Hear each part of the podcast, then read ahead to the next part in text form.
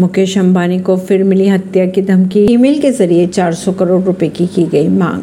उद्योगपति मुकेश अंबानी को चार दिन के अंदर तीसरी बार जान से मारने की धमकी मिल चुकी है।